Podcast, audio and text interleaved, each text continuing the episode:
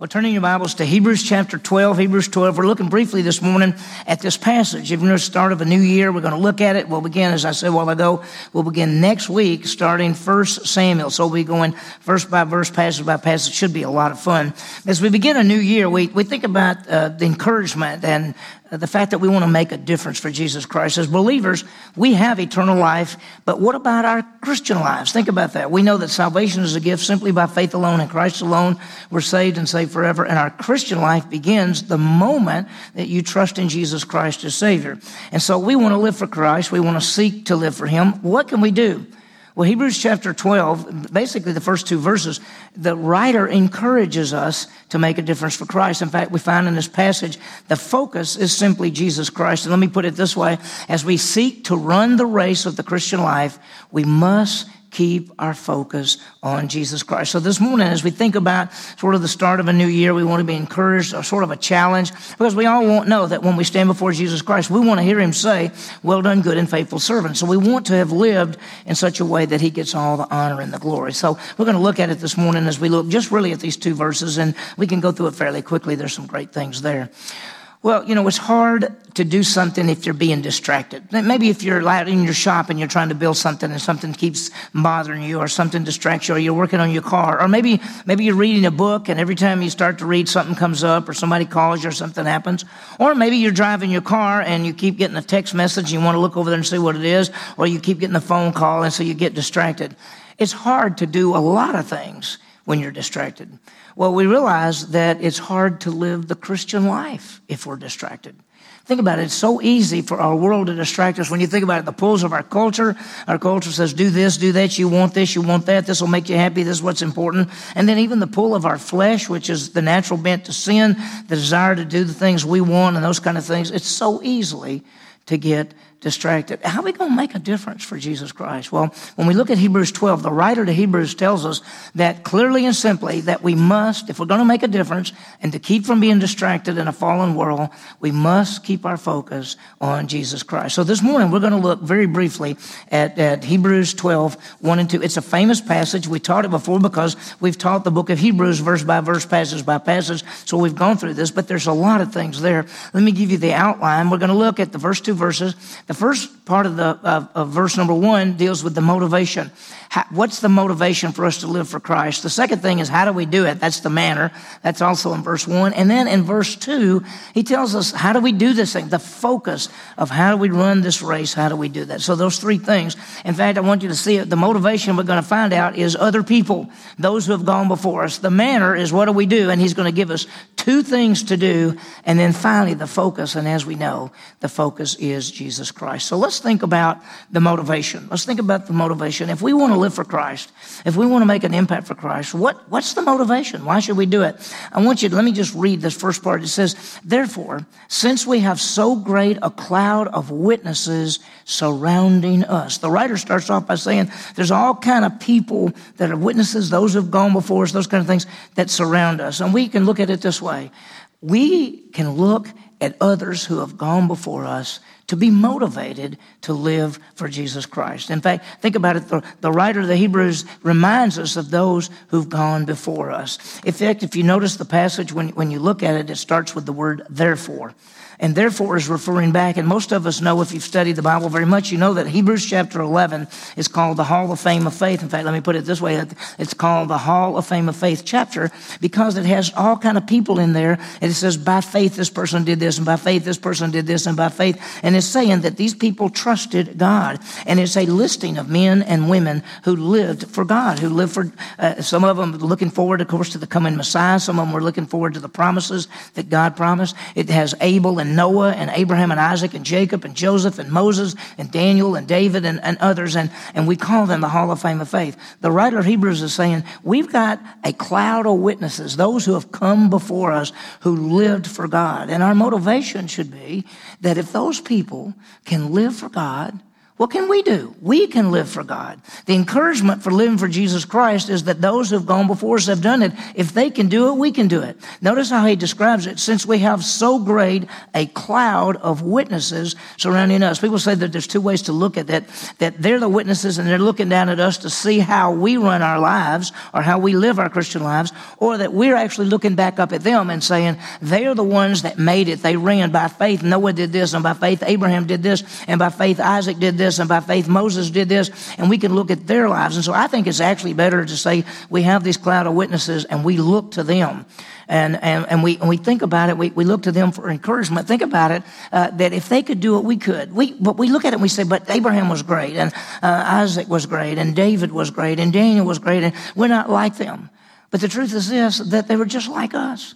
We've been doing a study in Sunday school on Elijah. Elijah was a prophet of God, and we look at him and we go, wow. But the Bible says Elijah was a man like us, just like us. And let me tell you, if those people who went before us can live for God and make an impact for, for the Lord, we can do the same thing as well. And you know what's amazing is when this was written, of course, the writer of the Hebrews was looking back at what we'd say the Old Testament.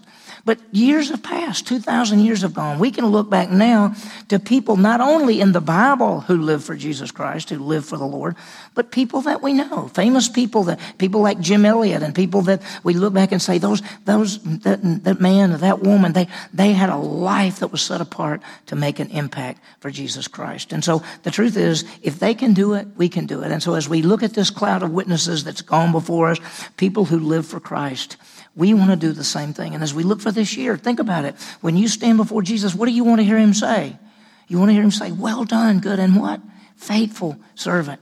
There's a, I read something one day that somebody said, if, what if Hebrews chapter 11, the Hall of Fame of Faith, was still being written? Would you be in the chapter? Would we be men and women who lived for Jesus Christ? So today, as we start this passage, we want to be encouraged. The motivation is those who've gone before us, those who have lived for Christ, those who have said, I want my life to count for Christ. And we can do that. Every one of us in this room could say this. We can say, listen, I want my life to count for Christ. I want to live for Him. I want to go wherever He wants me to go. I want to do whatever He wants me to do. I want my life to count for Christ. So that's the motivation. Then he says, here's the manner. This is how we do it. And, and so he's going to give us some information. He's just seeing we're surrounded by such a great cloud of witnesses. Let us do something. And he actually tells us two things. He says, let's lay aside and let's run with endurance or patience. And so he's saying basically, let's put aside some things and then let's do a certain thing. So let's start with the, the lay aside. Let me read it for you. He says, therefore we have such a great cloud of witnesses surrounding us. Let us also, now watch, let us lay aside every encumbrance of the sin which so entangled us. That's the first thing to lay aside. And then let us run with endurance the race set before us. So he gives us those two things. Lay aside and run with patience. Let's start with the first one. He says, let's lay aside anything, it basically says any encumbrance and the sin that does so easily entangle us. The first thing he says is let's lay aside any encumbrance. The word encumbrance means a weight. It means something that's slowing you down. And he's using the analogy of running a race. So let's say that we're going to go out to run. Let's say any of us, and I don't jog anymore, but let's say that we're going to jog. You wouldn't take two 20 pound weights in each hand and say, I'm going to go jogging. You wouldn't do that because that's, that will weight you down. It would be hard to do it. He's saying as you run the Christian life, lay aside, put anything away that's slowing you down any weights that's slowing you down. Uh, and, and that's, what, that's what he's talking about. You know, I, I, coached track for years at Mississippi State, and, and when you go to a track meet, well, when you get ready to run, you're taking off everything you can take off. You know, you want it to be as light as possible. I mean, sometimes we'd say, can't take that off. But anyway, so they would take things off so they could be as light as possible, so they could run as fast as possible. And we had, uh, I, I coached some guys that actually were in the Olympics, and they were that good. And so shoe companies like Nike, and Puma and Adidas, they would send them shoes all the time. Just send them to them because they wanted them to run in their shoes so that when they won things, they had those shoes on. Well, our guys would get those shoes and then we'd weigh them. They would say, this shoe is two ounces lighter than this shoe. I'm going to run in this shoe. Because they knew that every step. And so the writer of Hebrews is saying, we're running the race of the Christian life. The first thing we do is take off anything that's slowing you down. Take off anything that's stopping you from growing into maturity, to being a godly man or a godly woman. And that's what he says, and to remove it. Now, let me just say something. The word here is, is a weight. It, it's, it's an encumbrance. It's anything that's slowing you down. And, and it could be something good or something bad. Listen, when you think of something slowing you down, you always think of something bad, but not necessarily. In fact, what if you watch TV 12 hours a day? When are you going to study your Bible? What if you decided to do something, something? Are you going to work out and with weights all the time? There's nothing wrong with working out weights. There's nothing wrong with watching TV, those kind of things. But if you do that so that you don't have time to do anything else, that you don't have time to grow. I, I have a friend that uh, he get he says I love Sunday morning because I get up, I get my coffee, I go get the newspaper, and I sit in my den and I read all of the newspaper. And he's not talking about a small newspaper, he's talking about a big newspaper because he lives in a bigger city. It's a big newspaper. And so he doesn't go to church. He says, I, don't, I, I would rather just read the paper. Well, there's nothing wrong with reading the paper, but if it takes the place of going to church. I have another friend that that he has a sporting thing that he does. It's not golf. I just wanted to say that to start off. And he does it, and the only time he can do it is on Sundays, is what he said. He said, I really like to go to church, but I really want to do this. And so when we say remove something that's slowing you down, remove something that's stopping you from growing as a Christian and going on a maturity, it doesn't necessarily mean it has to be something bad. It could be something good. It's just taking up too much of your time or it's just not what you want to be, uh, what you want to do. It may be a TV show. It may be whatever it could be. It, it, you know, nowadays people, you know, they go to Netflix and they go to things and they say, I'm going to watch all, all five seasons of this or I'm going to watch all this. And, and, uh, and, and there's nothing wrong with any of those, but it may not help you grow grow as a believer. So he says, first of all, lay aside, take off, remove any weight that slows you down. Any lay aside any encumbrance that slows you down. I remember at Dallas Seminary, Prof. Hendricks used to say, "Look, our choices are not necessarily bad and good. Our choices are good and best." And there's some things that maybe that are not bad in themselves that we may say, "I'm just, you know, I'm just not going to do that anymore because it's taking up too much of my time and I want to spend time studying the Bible. I want to spend time serving. I want to go, those kind of things. Now, there's a second thing. He says, uh, let us lay aside every encumbrance that's a weight. And then he says, and the sin which so easily entangles us. Now, this is unique because he actually says the sin. This is not, he didn't say a sin, he says the sin. He's talking about a particular sin that affects a person in some area. And all of us, probably many of us in this room, would say, well, you know, there's a certain thing that just gets me all the time, and I'm not growing as a Christian because I keep doing that. He's saying, stop doing it. He's saying, remove it. Lay aside any weight to slowing you down, and it could be something good, be something bad, and the sin which so entangles us. The word, the word entangle there is a unique Greek word. It means to control you. It means to wrap tightly around you. It means to stop you. And he's saying that there are sins in our lives that stop us from growing. And as long as we cling to those, as long as we keep them wrapped around us, we're going to be in trouble. And so he says, here's what you do. He says, get rid of anything that's slowing you down. It could be something good. It could be something bad. And then he also says, and the sin the particular thing in your life that's stopping you. And probably if we talk to us, each one of us individually, we'd probably say, well, there's an area that I always mess up on, or there's an area I do this. And we say things like, I'm not going to do it anymore. And then we do it and we say, oh Lord, I don't want to do it again. And, and we, we do that all the time. And so it's a sin that, that stops us from growing as a believer. He says, remove anything, whether it's some, something that's good that's slowing you down, or even something that's bad that's slowing you down. So the first thing is get that out of your life. And so the challenge to all of us in this room is what's slowing you down? And it could be something that's good. Stop doing it. It could be something that's bad. Stop doing it. That's what he's saying. And then he says the second thing, and that is to run with endurance. Run the race with endurance. Notice how he says it, and let us run with endurance the race set before us. Now, the Christian life in the Bible is described in a lot of ways. Sometimes in Colossians 2, it's described as a walk, the walk of the Christian life. Ephesians 6, it's a wrestling match. In Ephesians, uh, 2 Timothy, it's soldiers fighting. In 1 Corinthians, it's uh, the boxer. Uh, in this passage, it's a, it's a distance run. It's a long race. And he says, run the race with endurance. The word means steadfast. It means not stopping. Listen, uh, the Christian life is not a 100 yard dash. It's a marathon.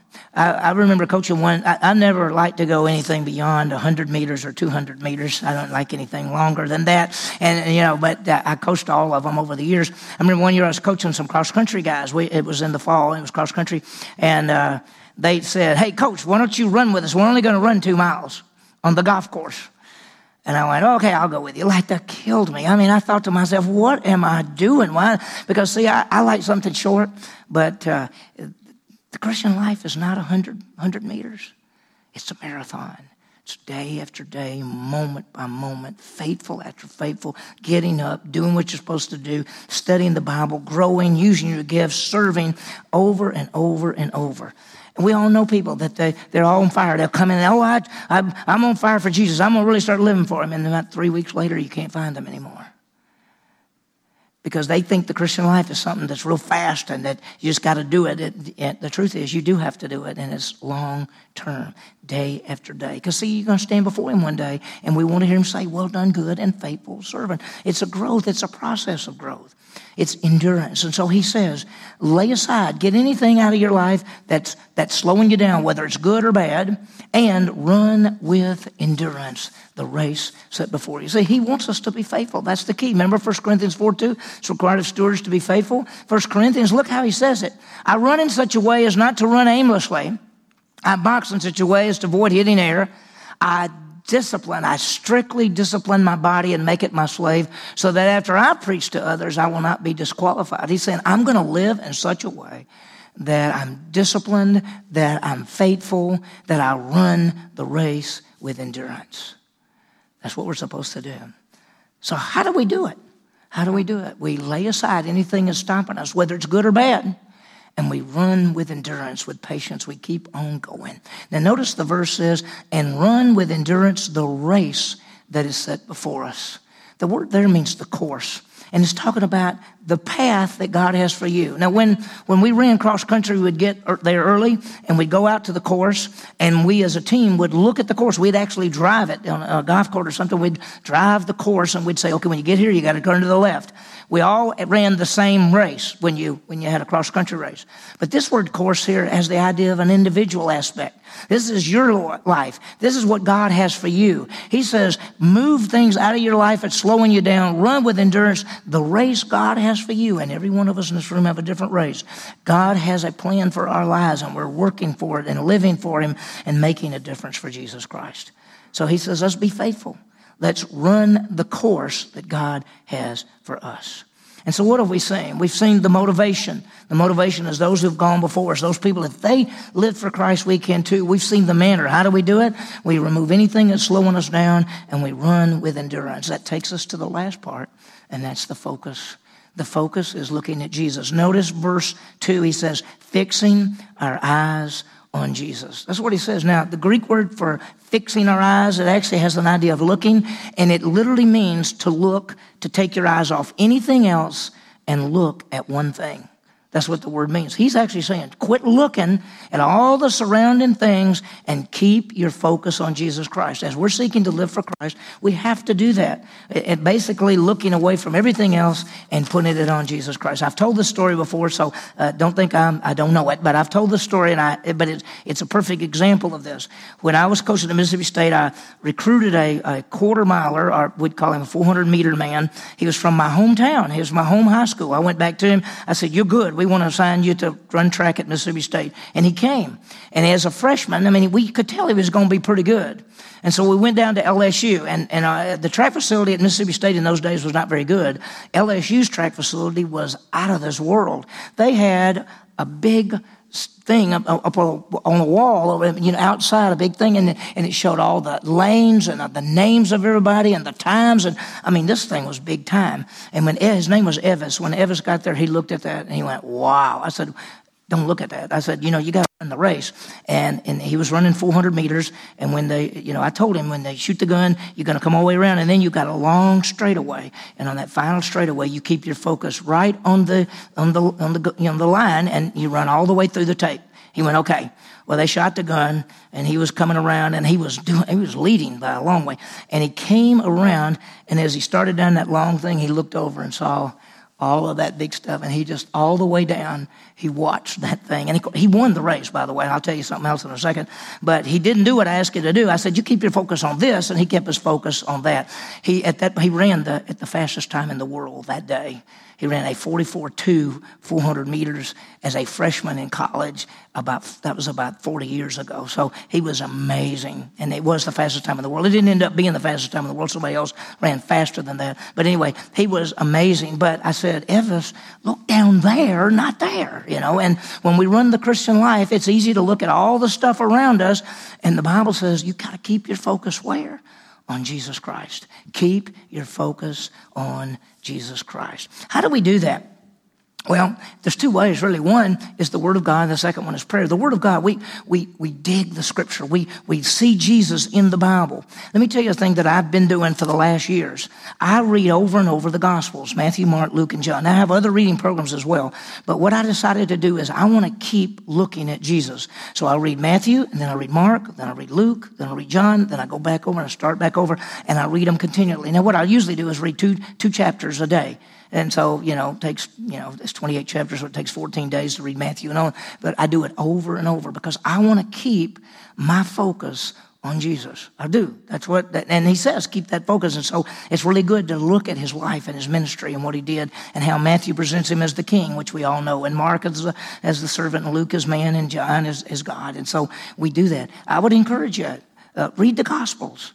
Uh, besides your other Bible reading, read the Gospels and keep your focus on Christ because that's how we can see Him. The second thing is by prayer, is that we talk to Him. We spend time talking to Him. That's how we can know them. And let me just say this two reasons to do all this. One is you, you, you, you won't be distracted.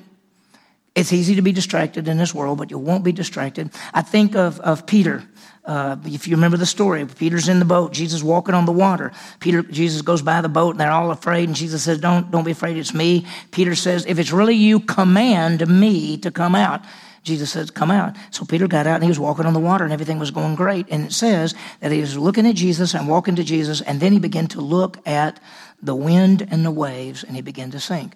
He, he, took his, he took his focus off Jesus and put it on the circumstances.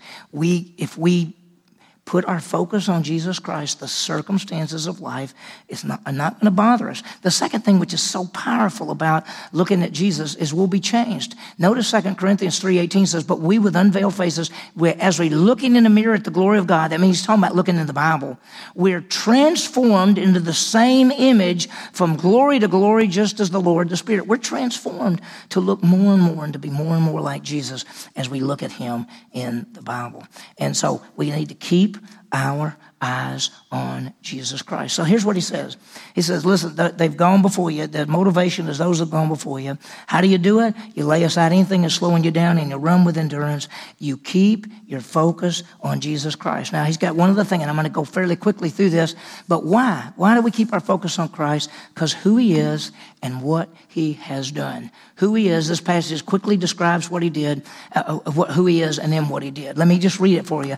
It says, fix our eyes on, Je- uh, eyes on Jesus, and here he is. He is the author and perfecter of our faith, and then here's what he did. For the joy set before him, he endured the cross, despising the shame, and is set down at the right hand of the throne of God.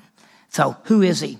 Notice what he says. Who is he? He is the author and perfecter of our faith. What, what, does that mean? That means He's the beginning and the end of our faith. Have you thought about it? Uh, the beginning of faith is Jesus. He's the way, the truth, and the life. The beginning of everything is we put, understood that Jesus was the Savior of the world and that He would give to us eternal life, and we trusted in Him to give us eternal life. He's the beginning of our salvation. He's the beginning of every aspect of it. He is that, that aspect of it. In fact, that word means the author, the, the beginning of our faith. In fact, Acts says there's no other name given under heaven among men whereby we might be saved except the name Jesus Christ. It all begins with him. And when we think about salvation, in fact, the whole Bible looks to him. The Old Testament to the, the Old Testament looks back, the, the, the Old Testament looks forward to him, the New Testament looks back. All of that. No other name given under heaven. And then there's the second thing. Not only is he the beginning, he's the author, but he's the perfecter, which means the end. We begin in Christ and we're brought to maturity in Jesus Christ. Think about that. That's, that's the one that brings us to maturity. Look at this, and I just want you to look at the first verse. I put two verses there, but Ephesians 4.13 says, until we all attain to the unity of faith, to the knowledge of the Son of God, to a mature man, to the measure of stature which belongs to the fullness of Christ. See, the beginning of our salvation is Jesus because we trust in Him for eternal life. The ending of our salvation is Jesus because we're being conformed to the image of His Son. He is the one that we rest in. So, who is He? He is the author and perfecter of our faith. Now, here's the second part. What did He do? It is so powerful. Notice this. It says, For the joy set before Him. Now, listen, the joy set before Him was not to go to the cross and die. That was not joyous. If you remember in the garden, he said, if possible, let this what? Pass from me. The joy was doing the will of the Father. The joy was to come and to do what the Father had for him to do. And when the Bible says, who for the joy set before him, it was not the joy of dying on the cross, it was the joy of doing the will of the Father. And then it says, here's what he did, who for the joy set before him, he did three things endured the cross, despising the shame, and is set down at the right hand of the throne of God. He endured the cross, he despised the shame. I'll explain that in just a second. And he is set down at the right hand of the throne of God.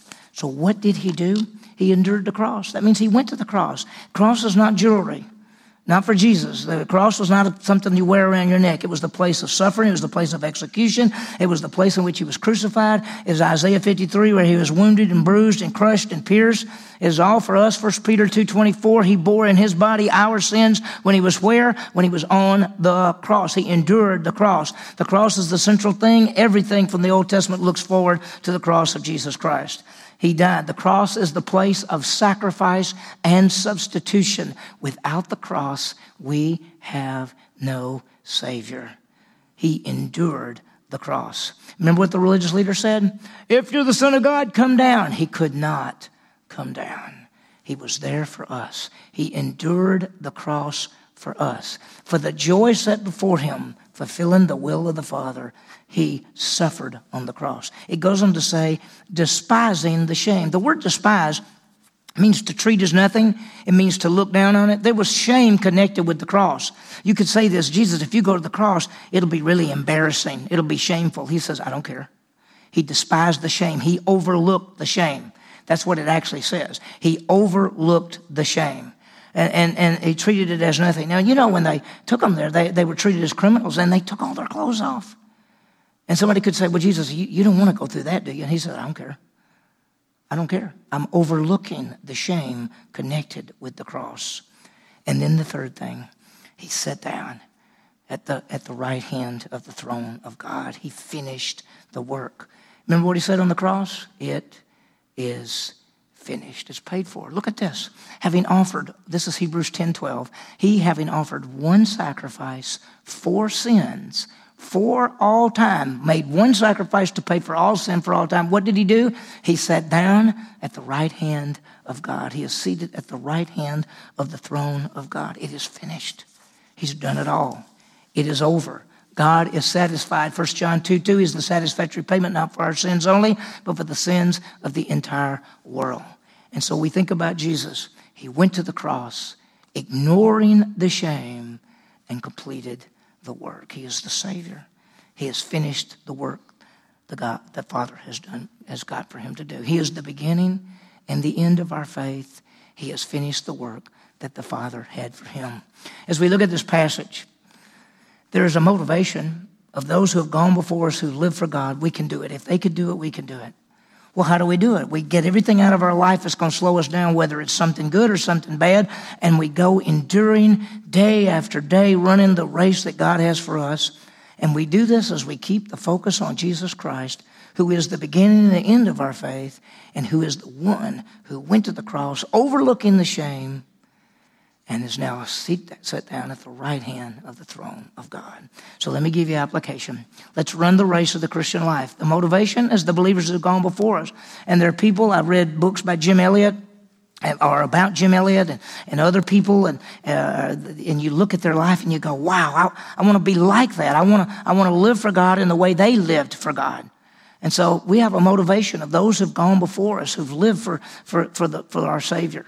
The second thing is the manner. What do we do? We get anything out of your life that's slowing you down, whether it's something good or something bad, get it out, and then every day run with patience, get up, do what you're supposed to do, discipline yourself, study the Bible, come to church, serve, use your gifts, talents, and abilities, touch lives for Christ day in and day out so you can hear him say, Well done, good and faithful servant. And so that's how do we do all this? Keeping our focus on Christ. Who is He? He is the beginning and the end of our faith. We believe in Him for eternal life and we're saved and saved forever and we grow to be like Him day in and day out as we grow in the Christian life. And remember what He did. He has finished the work. He endured the cross, overlooking the shame, and is now sit down at the right hand of the throne of the Father.